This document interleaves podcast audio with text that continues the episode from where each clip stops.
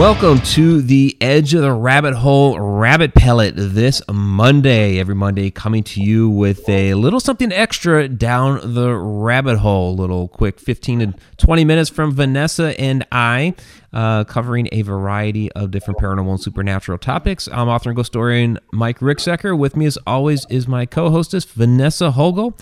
And Vanessa, um, this is going to be a uh, interesting topic since we just covered haunted dolls on the Haunted Road Media YouTube channel on my own uh, personal uh, podcast. I talked about specifically Robert the doll, and so we're going to be talking about haunted objects and attachments of spirit to objects. And I know you have some uh, definite opinions about this. So, uh, what do you think? Well, I, I think it's absolutely possible. Um, I've done many readings on personal objects that people have had that they've brought to me. They haven't given me any information on them, and I've been able to tell them about the person who wore it, how they died, what their feelings were, how close they were with that person, um, different illnesses they might have had different things like that. And whereas it might be somewhat different than a doll, to me, it's, you know, it, it holds just as much weight because it shows a really personal attachment or impression that a person can make on what we would consider an inanimate object. Yeah, absolutely. You know, it's something they make movies about, but people don't believe it. But it's true; it happens. Oh yeah, they, there's a whole rash of movies out there. Like uh, you know, Annabelle's the big one right now. That's that's coming out this coming week. Uh, Vanessa, by the way, is at a family reunion in Florida. If um, if her end sounds a little scratchy, that's why. Just to uh, give you a heads up, but yeah, there's a lot of different uh, movies about this now about uh, attachments to different objects, spirit coming along uh, with those particular objects to create a haunting within a home. So it's definitely big within pop culture. Um, let me throw something at you because this was a uh, an idea that I've had. This this was my idea for for Robert the doll and the haunting that actually happened with him because I don't necessarily believe that it was a random spirit that was attached to the object, but I do believe um, Gene Otto, who uh, had uh, who had the doll as a child, is now attached to it. But I believe when he was a kid, that a lot of the activity that people were thinking was Robert was you know we hear about um, you know PK activity, telekinesis, and that manifesting itself throughout the home, throughout you know, and it's surrounding one particular person. But I think with him in particular, it was it was just Gene funneled straight into the doll rather than all over, and so it ended up seeming like a spirit was attached to the doll. Yeah, no, I I absolutely agree that that could be the case. I mean so much of this just depends on you know the person that is trying to attach. It depends on you know it depends on their intent. It depends on the environment. You know there there are so many factors that can be laced into it that it it doesn't just have to be hey this is a haunted item because you know i believe that items can be haunted by multiple people depending on who holds them. How so well, I mean, it's it's interesting when you, especially when you talk about family heirlooms. You can it can be passed from one person to another person to another person, and depending on who is in possession of it, it very well may dictate who they feel or who they're able to communicate when they hold on to it. You know, we have that. Uh, we pass down things in our family like crazy. I my my uh, I have my pawpaw's chair, which it's his rocking chair, which it went to it, it was his and it went to uncles and it went to my mom. Now it's to me, you know, and each different person gets a different impression from it or a different feeling from it. Um, there are multiple things in my family that that deal with that type of stuff because of how far back it goes. You have to look at it this way. My pawpaw was born in 1894. His okay. his his stuff has went to different people well before it got to me. And most of those people are deceased.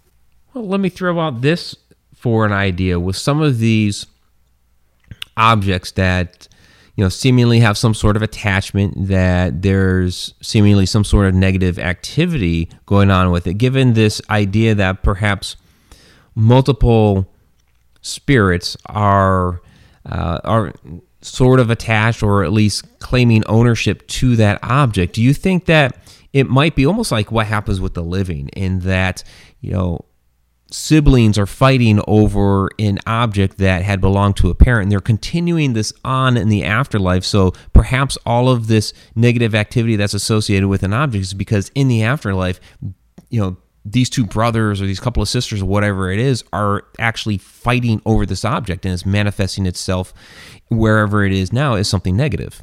I think that's totally possible.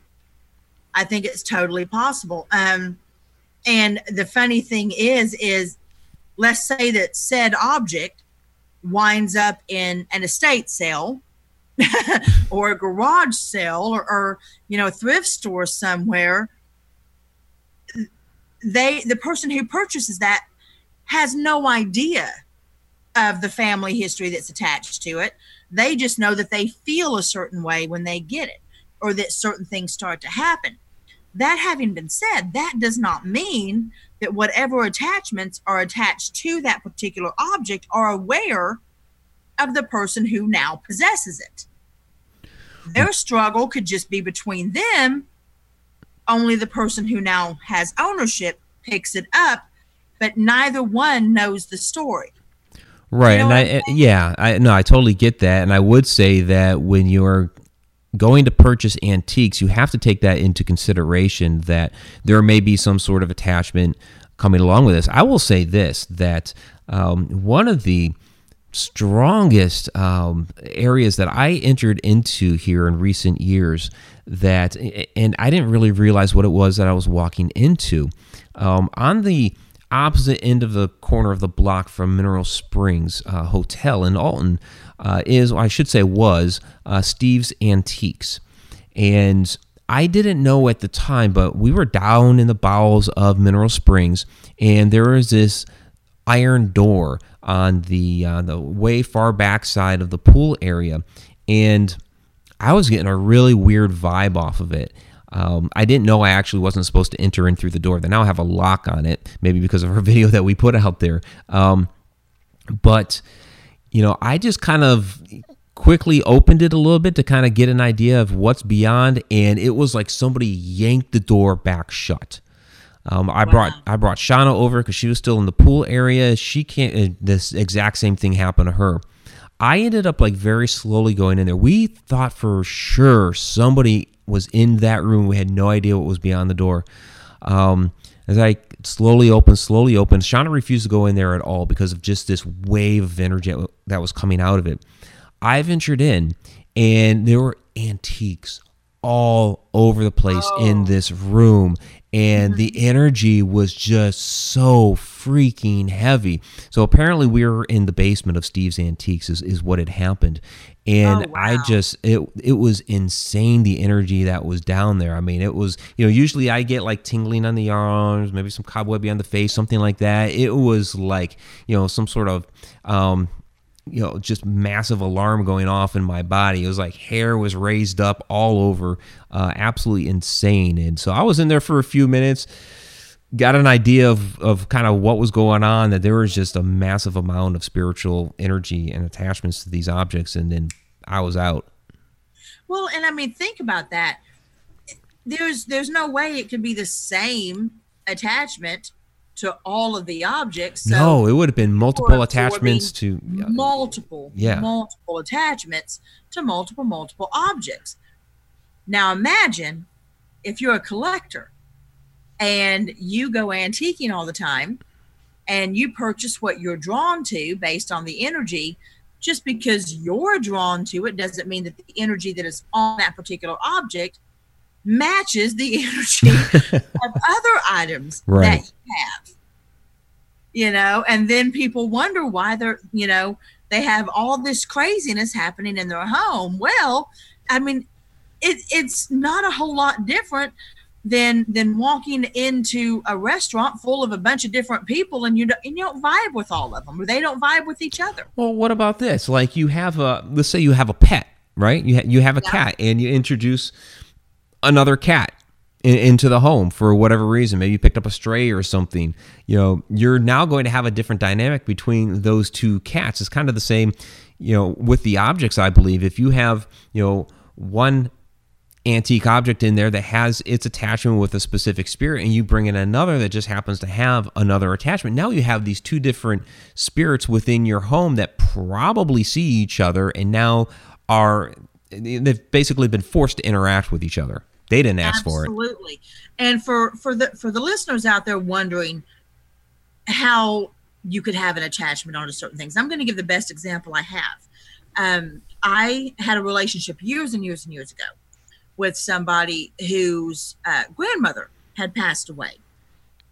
During the funeral, one of the aunts that did not come to the funeral to be a part of it walked in during it straight down the aisleway to the casket, reached in, pulled the wedding ring off of the grandmother's finger, and walked out. wow ouch Out of the casket. wow that's insane Yes. So you're talking about a ring that had been on this woman's hand for 60 some odd years.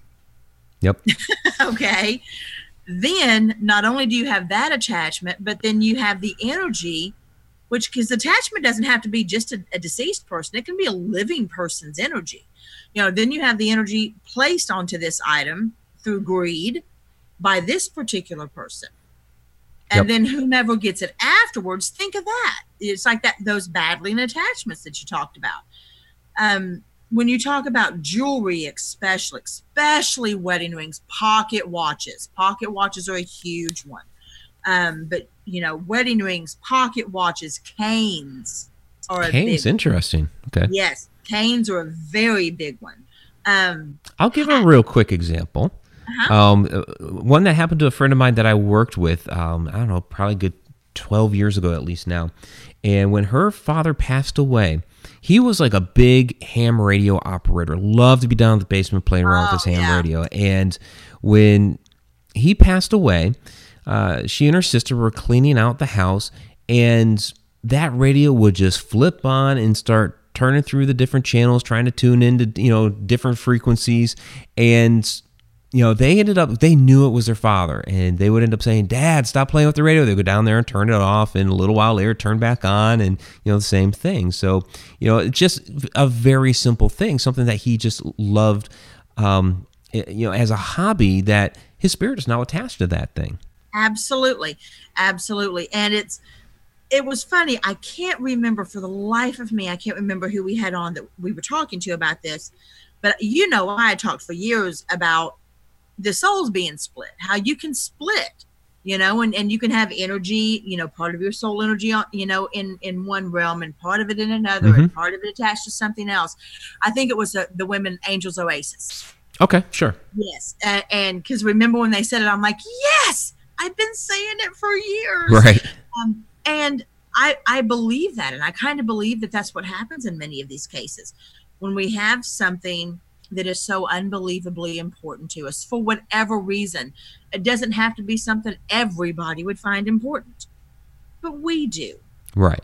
I believe we leave part of our soul imprint on there, you know, or part of our soul attached to it, you know, and and that that is what happens, and it, it can be a wonderful thing, or it can be a sad thing.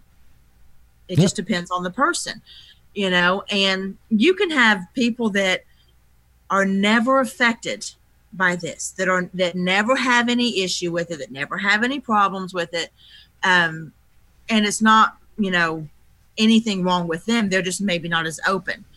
But when you have someone who's open and you put those items in their possession, all hell tends to break loose. Yep. It really, really can. Yeah, and I think that's where we get a lot of these stories from. Yep. And uh, I know that we've had a lot of those stories on our show before, and we're going to continue getting those on Edge of the Rabbit Hole. So, for those of you that are just tuning into the podcast, you can tune into our full Edge of the Rabbit Hole episodes on YouTube. That's youtube.com slash Haunted Road Media. Every Tuesday night at 9.30 p.m. Eastern, 8.30 p.m. Central, we go live with a, a plethora of fantastic guests. and um, you can, of course, uh, check out our archives there of all of our past shows. And we also have, of course, on the uh, podcast, our, our past shows as well, if you're just driving in the car or want to tune in and listen. So um, subscribe to us at uh, youtube.com slash Road Media and follow us on whichever podcast platform you are currently listening to now on iHeartRadio, as well as very many others. So thank you very much, my friend. You are very welcome. This was fun. Oh, it yeah. always is yeah, it's great to be doing this from the sunny beaches of Florida, but I will be back in Oklahoma tomorrow. Oh, yeah, joy. Yeah. Enjoy your family reunion. You take care. All right, honey. I'll talk to you later, okay? Good night.